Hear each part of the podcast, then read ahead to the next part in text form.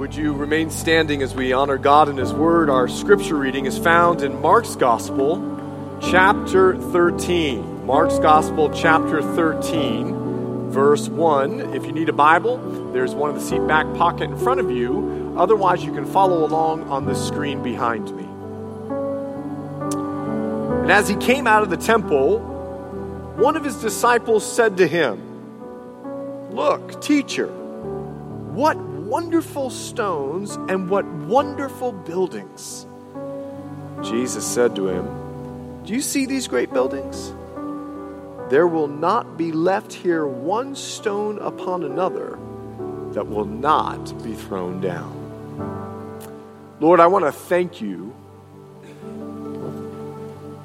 that you always had a spiritual mind. You used every situation in the life of the disciples to point them in some direction towards your heavenly Father. You do the same with us, the church. And my prayer as the church is that every word that you speak to us, it would spiritually affect our lives and that we would be different because of it. Give us the grace today to hear your word and to be challenged by it. In Jesus' name, all God's people said, Amen. You may have your seat. And if you brought your Bibles, you want to turn to three areas of scriptures. We continue our three part series on the church. The first uh, area of scripture is 1 Corinthians chapter 13. 1 Corinthians chapter 13, Acts chapter 2, Acts chapter 2, and then Ephesians chapter 4. So, three areas today. That is 1 Corinthians 3, Acts chapter 2, Ephesians 4. And the title of the message is The Building of the Church. You remember last week we did the bride of the church. This week, the building of the church. Next week, the body of the church. And so this week, once again, the title of the message, The Building of the Church. The disciples are looking at the temple, Mark chapter 13, and they're so amazed with its structure. In fact, I always find it amazing how fascinated people are with buildings. They'll travel over land and sea just to see a building, like the magnificence of the Sistine Chapel. People will travel from all over the world just to see its ceiling and how magnificent it is in the Vatican City. Some people will go all the way to Turkey to see the Hagia Sophia, which is one of the oldest churches in the world. In fact, when we held our Patmos moment there, uh, Zach and I ran as fast as we could, a couple of miles, just so that we could go and see it for a second and then hop on an airplane. I mean, it was incredible to see this stone that had been there since the early third century, uh, and it's one of the oldest churches. Uh, maybe you might travel all the way to Colombia to see the Las Lajas Cathedral, another beautiful, stellar church building. Or maybe quite possibly you might want to just go to North Carolina to see that old country church and experience maybe that old country religion. But some people, now, as you see this next picture, I know you won't believe it. Some people might go all the way to Taiwan to see this church.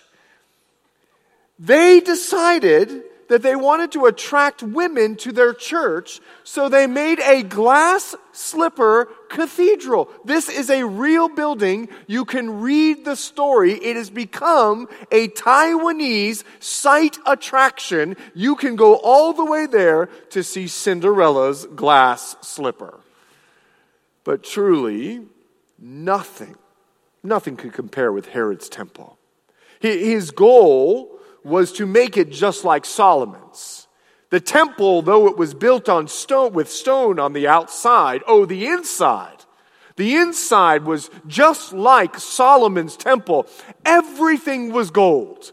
There were gold walls. There was a gold floor. All of the furniture articles were covered in gold. Everything was of gold. The magnificence inside of Herod's temple was one that the disciples would look and see. Wow, what a building! What a building. But its magnificence wasn't just in the fact of its gold inlay. No. It's Second Chronicles chapter 7. If you have your Bible, you can follow along on the screen. But in Second Chronicles chapter 7, verse 14, when Solomon would build the temple, listen to what the Lord would speak to Solomon. If my people who are called by my name humble themselves and pray and seek my face and turn from their wicked ways, then I'll hear from heaven and will forgive their sin and heal their land. Now my eyes, he says to Solomon, will be open and my ears attentive to the prayer that is made in this place. For now I've chosen and consecrated this house that my name may be there forever. My eyes and my heart will be there for all time. This temple was a place for the people of God to commune and to connect with God. Listen to what he says My heart and my eyes will be there for all time. No wonder Jesus would make an announcement that his body was the temple of God, for truly the heart of God the Father. And his eyes were ever so attentive to the prayers that were made of Jesus. The Bible tells us that his physical appearance was not beautiful, much like the outside of the temple. No, it was just made of stone. No, it was the inside of Jesus that was like a heart of gold, yielded to God his Father. In the same manner as we're the body of Christ, it should not surprise us that the church is also called God's building, that his heart and his eye is upon us, desiring for us to have that inner beauty, that golden heart that is surrendered to the Lord, much like the inside of Solomon or even Herod's temple. Turn with me to 1 Corinthians chapter 3 as we continue our study of how the church is the building of God. 1 Corinthians chapter 3, if you have your Bible, I'm going to begin reading right there in verse 9. Paul is speaking to the Corinthian church. He's trying to solve an argument that they're having. And the Corinthian church, well, they've strayed a little bit from what God had intended the church to be. And now, well, Paul is trying to kind of redirect them, get them back on track. And he says to them in 1 Corinthians chapter 3 verse 9, "For we are God's fellow workers. You are God's fields, God's building." Underline that in your Bible. We are God's building. We are God's building. You see, as a Jew, in fact, the Hebrew of Hebrews, the Pharisee of Pharisees, of the tribe of Benjamin, you need to understand what building that, well, Paul is referring to. He's referring to the beauty and the magnificence of the temple. It towered nine stories on the top of Mount Zion in Jerusalem. Every eye, no matter where you were in Jerusalem prior to the building of Antonia's fortress, you could see this temple. It was made there on the top of Mount Zion so that no matter where you were, no matter where you were coming in from, you, your eye would go on the temple that was standing far above all other structures. And in the same way, the church. No matter where you come from, no matter where you are, everyone should recognize the church standing tall for truth, standing tall in morality, standing tall with integrity, standing tall with truth. Now, it had taken over 40 years to build the temple, and that's why when Jesus said that he would destroy the temple in three days and then he would rebuild it, that the Pharisees couldn't understand. They said, It's taken over 40 years to build. Because buildings don't just pop up overnight. In the same way, God has been building his church for over 2,000 years. In fact, with me personally, he's been taking a lifetime 48 years to be building this living stone in the church. He and I can be confident that he's going to complete this work because he promises the work that he started in me, the work that he started in the church, he is going to complete that work. But the truth is that work takes time. Because building a building takes time. That's why they called it a building, because it takes one step at a time to build a building. I mean, there's a foundation of a building, then you have to form the building, and then there's a, a, a, function of the building. There's a reason why the building has been built, but there's also a face of the building. Paul, what he's going to do to the Corinthian church and by the Holy Spirit for us is explain to us the building of the church. We are God's building, the church. Let's take a look at the first, the foundation. Look with me at 1 Corinthians chapter 3 verse 10. According to the grace of God given to me, like a skilled master builder, I laid a foundation. Someone else is building upon it. Let each one take care how he builds upon it. For no one can lay a foundation other than that which is laid, which is Jesus Christ. Now, I need to explain first century construction for you to understand what Paul is trying to get across. Construction was a little bit different back then, where we pour a foundation, they would lay a foundation. That's what he says in verse 11. For no one can lay a foundation. You see, stones were actually laid in the ground to form the foundation of the building that was to be built. And Paul says there's no other foundation than Jesus. He is whom the church is built upon. Any other foundation, and your building's going to fall down. And the Corinthians, they were building on a very shaky foundation. It was what they were arguing about. You see, their foundation was Paul, they thought. Their foundation was Apollos. They thought their foundation was a man. And they were following Paul, or they were following Apollos, and they were in the midst of this argument. And Paul has to stop them for a minute and say, wait a second. No, no, no. Our foundation is Jesus. See, they were arguing about salvation. Well, we got saved by Paul. They were arguing about sanctification. Well, we got discipled by Apollos. Who should we follow? Paul, who led us to the Lord, or Apollos, who discipled us in the Lord? And Paul was telling him the truth of salvation and sanctification is in Christ alone. It's not Paul, it's not Apollos, it's in Christ. Because he, and he alone, is the foundation of the church. He's the only foundation of the church. Listen to this. It's 1 Timothy chapter 3. 1 Timothy chapter 3 verse 15.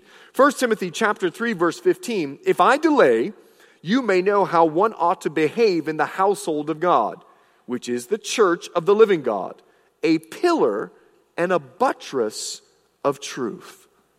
Did you hear that? We, the church, are a pillar and a buttress of truth. We are the foundation of truth. The church alone holds the truth to salvation and sanctification. No other religion, no other person, no other organization, not even Joseph Smith can lead us to heaven or teach us how we should live on earth. The church is the foundation of truth. So Paul tells them there in 1 Corinthians listen, you got to be careful. You, you, you need to be careful. Let each one take care how he builds upon that foundation. If you remember, going back to 1 Corinthians chapter 3, he calls himself a skilled master builder. I need to put that in our, our 21st century world. He was a chief architect, engineer, contractor.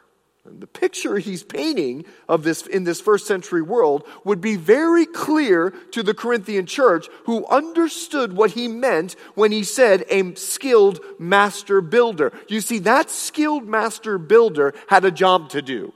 And their job was to carefully select the exact and right cornerstone that would be laid in the building. Now, I know we have remnants of a cornerstone where we put a, a, a, cornerstone in a building just to simply dedicate the building. But the cornerstone at the time, listen carefully, it actually set the course of the building. And so if it was a one story building, they knew, well, they needed this size of cornerstone. But if it was a nine story building like the temple, oh, the cornerstone of the temple is 43 feet long and six feet deep. The architect chief architect knew exactly what cornerstone was needed in order for that building to be built. It was the first stone to be laid, and once that stone was laid, every other stone would be measured by the standard of that cornerstone. All other stones would have to be conformed to the cornerstone in order for the building to stand. And Paul says, I know what cornerstone to lay, and that cornerstone is Jesus. He defines it further in Ephesians. Listen to this. It's Ephesians chapter 2. You can write it down in your notes. Ephesians chapter 2, verse 20. Built on the foundation of the apostles and the prophets, Christ Jesus himself being the cornerstone, in whom the whole structure, listen to the first century world, being joined together, grows into a holy temple in the Lord. In him, you also are being built together. In other words, you are being conformed to the cornerstone to build the building, okay? In him, you also are being built together into a dwelling place for God by the Spirit. You see, as with the physical building, Paul is making it very clear that all of those in the church that spiritually make up the church are part of God's building.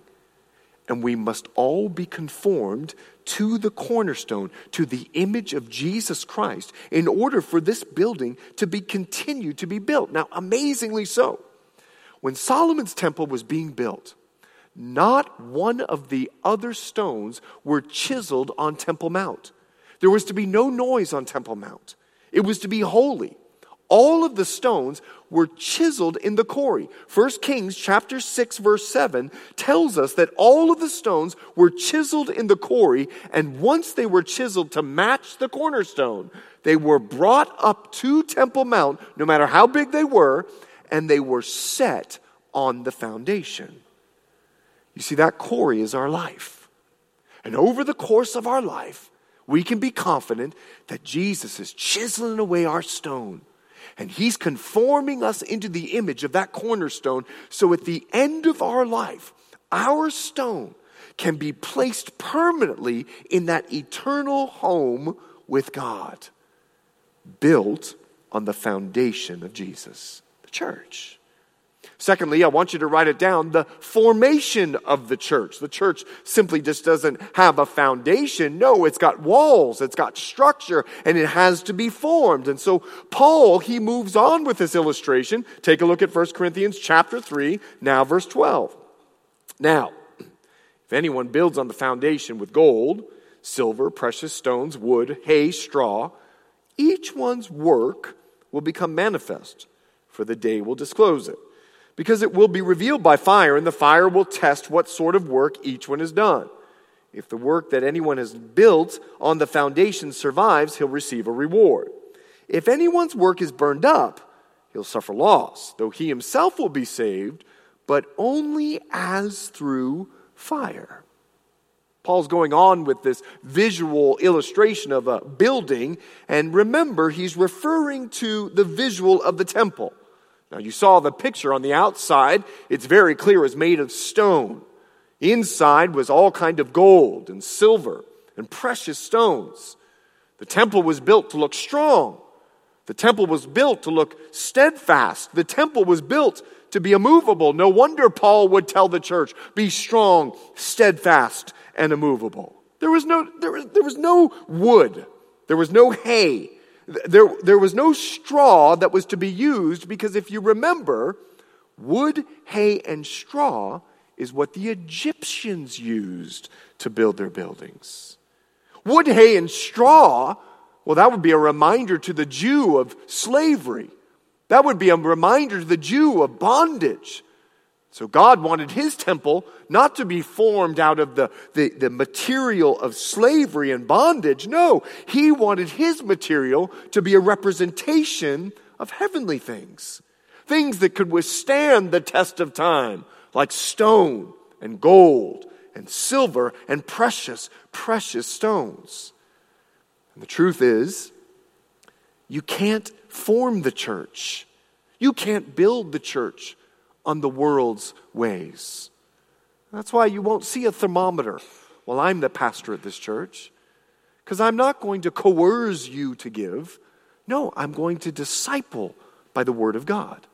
You're, you're not going to see a raffle here at this church. Well, I'm the pastor here at this church because there, there, there's, it's a way of the world that we don't want to bring into the church. We won't want to build the church by the ways of the world. No, we want to build the church by the material that God gives us to build the church. Because when we build it God's way, He's going to make it strong. He's going to make it steadfast. He's going to make it uh, uh, uh, uh, immovable. Now, if you looked at the temple, there were four walls. Those four walls represent something very spiritual because there are four walls of the church. Turn with me to Acts chapter 2. I ask you to keep your finger there. Uh, turn with me to Acts chapter 2. Acts chapter 2, we're going to go back to 1 Corinthians, but in Acts chapter 2, I want you to see what the walls of the church are formed and made out of. The first church, Acts chapter 2, verse 42, and they devoted themselves, here's the first wall, to the apostles' doctrine. The church is built by and through the Word of God.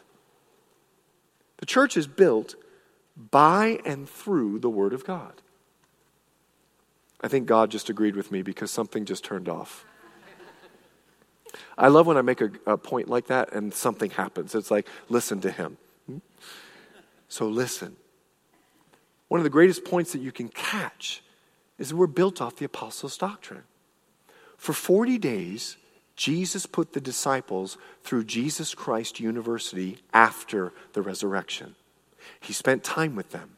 And the Bible says he opened their eyes to the law of Moses, to Psalms, and the prophets. Well, we have that Jesus Christ University textbook. Do you know what it's called? First and Second Peter. Titus, Philemon, Hebrews, James, Galatians. Jesus opened up by revelation, opened their eyes. We've got Matthew, Mark, Luke, and John, and the disciples got it over this 40 days of him investing. And now we have the apostles' doctrine. We call the New Testament. And we can study the New Testament because that's the wall of the church. It's what forms the church. Secondly, take a look. The apostles' doctrine, teaching, and the fellowship. We get to hang out. That's a wall of the church. We get to be, we get to belong to each other. We get to be in a life group. We get to be together. We don't have to come to church. We get to come to church. We get to hang out and inspire each other and encourage each other and cry with each other and exhort each other and challenge each other to follow the Lord. The next, take a look the breaking of bread. There's a third wall of the church. It's how the church is built communion.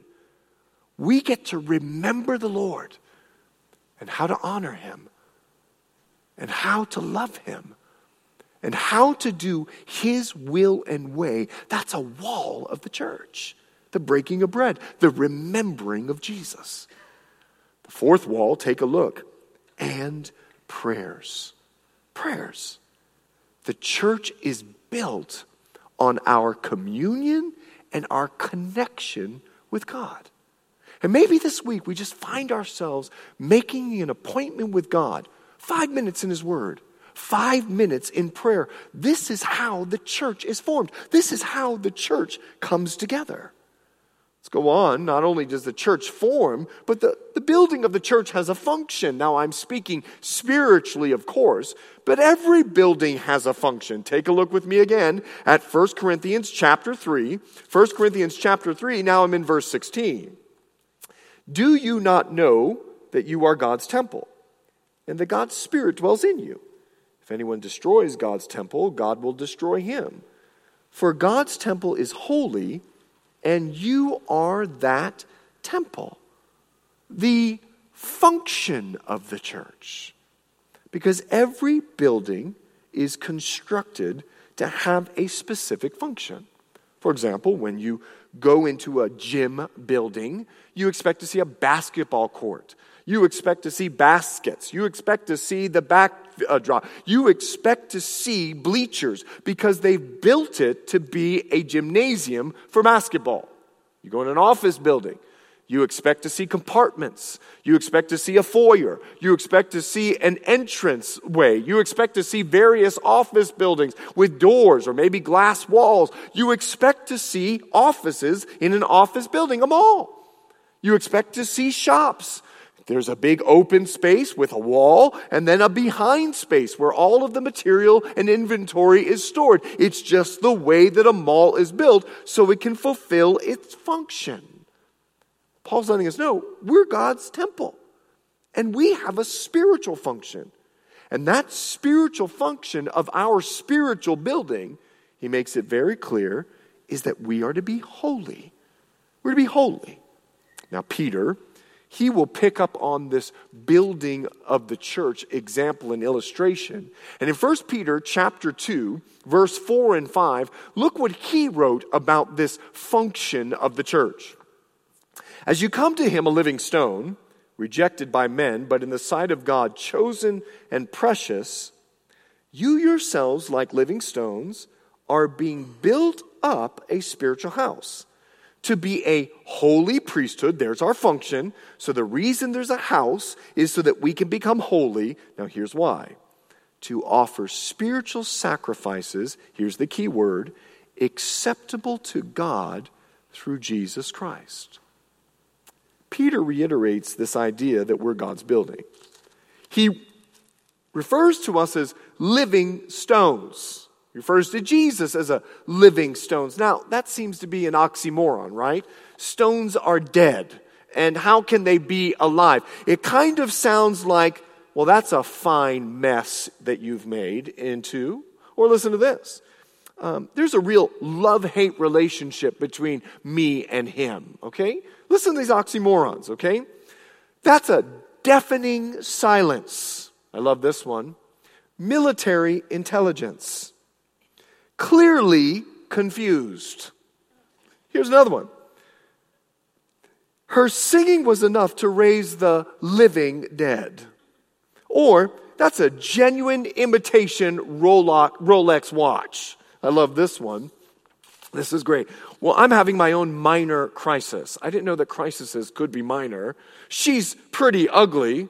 It's the same difference. You, uh, it's your only choice. And the student teacher explained. How can you be a student and a teacher at the same time? These are oxymorons. So is living stone an oxymoron? Or is it a miracle? No, it's a miracle. See, stones can't be alive. But Jesus is a living stone because he was dead and he rose again. And he says of the church, You were dead in your trespasses and sin. But now you've been made alive through Christ Jesus. This is not an oxymoron. This is a miracle for the church. You see, as living stones, we're being built up.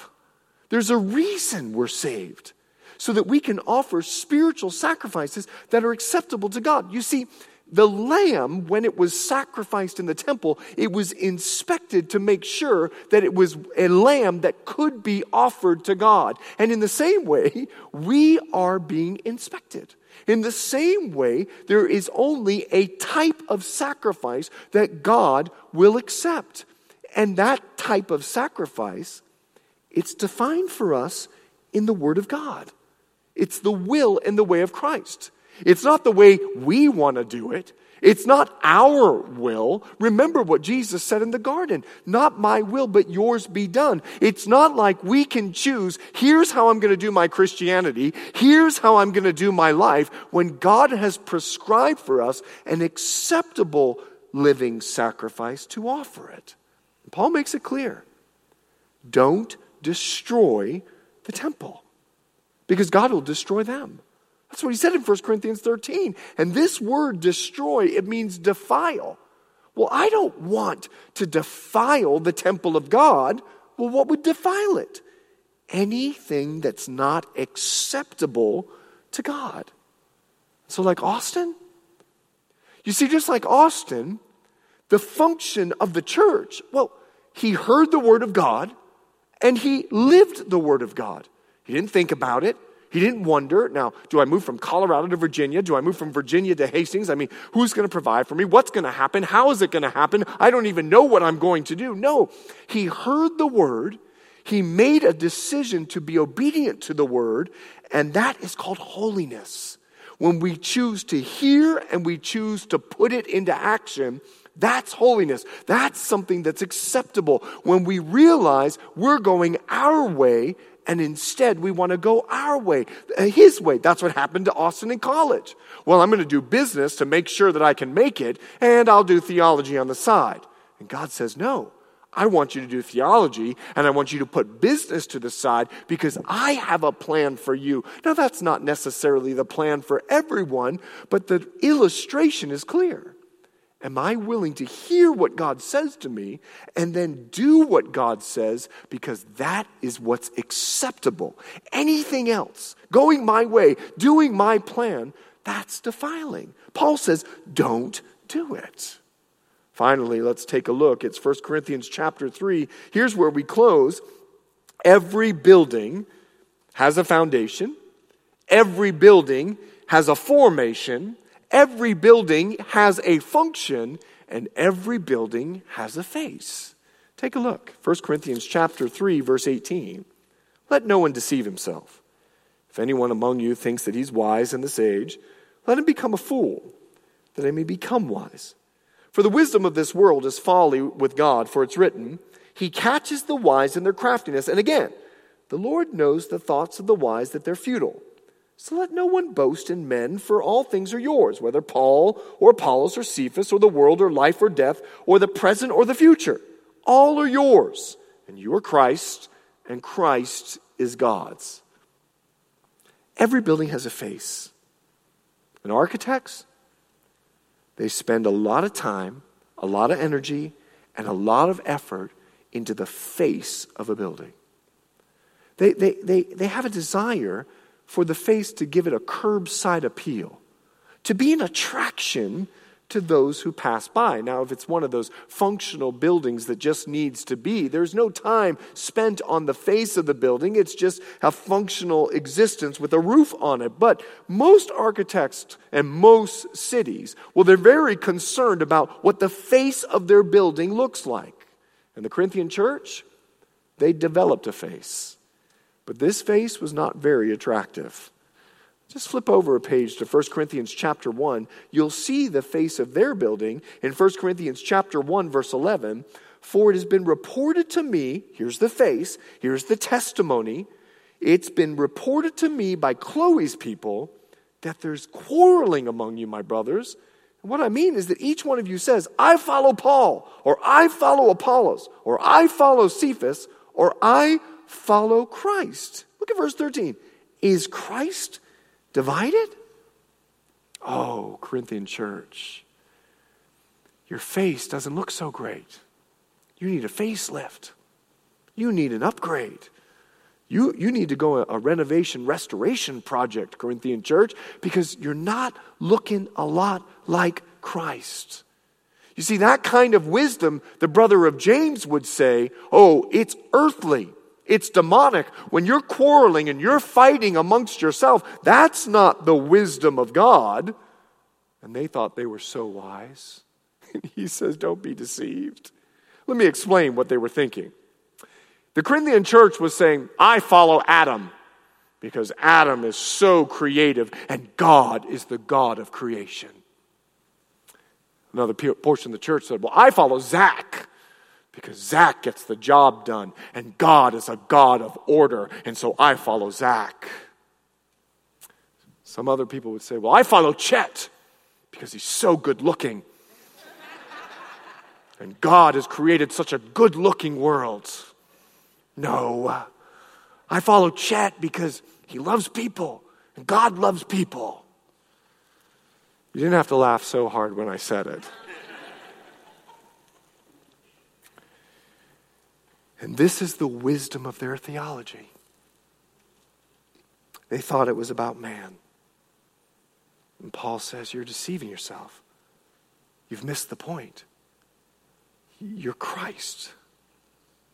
And Christ has given various people with various gifts to be the face of the church, to build the church, to show the church off so the church would be attractive to the world.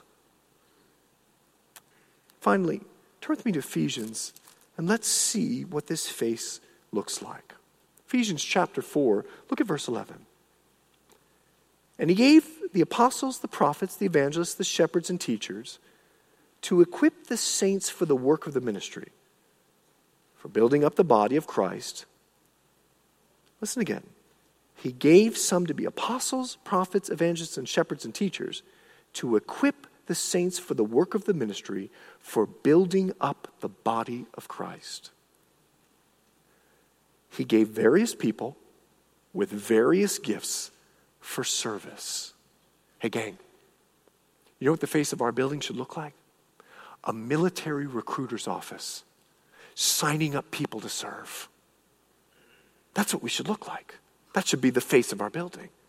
He's given us various people with various gifts so that we can equip and edify the body for the work of the ministry. We should have the face of service.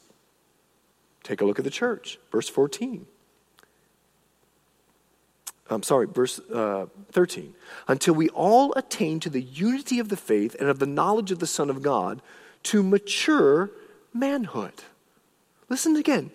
Until we attain to mature manhood or personhood to the measure of the stature of the fullness of Christ. Listen to what he says in verse 13. He gave various people with various gifts for each of us to be chiseled to match our cornerstone until we are conformed into the image of Jesus. Let me tell you what our face should be. We should have the face of a 24 hour fitness. That when you come into the church building, you are going to be made spiritually fit to do the work of the ministry. The church puts people into spiritual shape. Take a look at this next building. Verse 14, he goes on to say, so that we may no longer be children tossed to and fro by the waves and carried about by every wind of doctrine, by human cunning, by craftiness in deceitful schemes. No.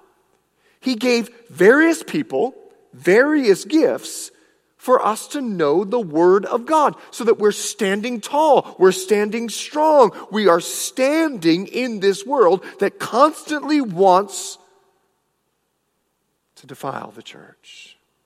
We should have the face of UC Irvine. Because when you drive up into UC Irvine, you take your computer out, you take your notebook out, you take your pen out, and you start taking notes. The church is a group of students being trained to do the work of the ministry. We should have a face like UC Irvine. Take a look, verse 15 and 16. Rather, speaking the truth in love, we're to grow up in every way into Him who's the head, into Christ, from whom the whole body, joined and held together by every joint which is equipped, when each part is working properly, makes the body grow so that it builds itself up in love. He's given us various people with various gifts for us to have a face, a face of love. I know I showed you pictures of churches. But those were buildings. The real church, you know what we look like?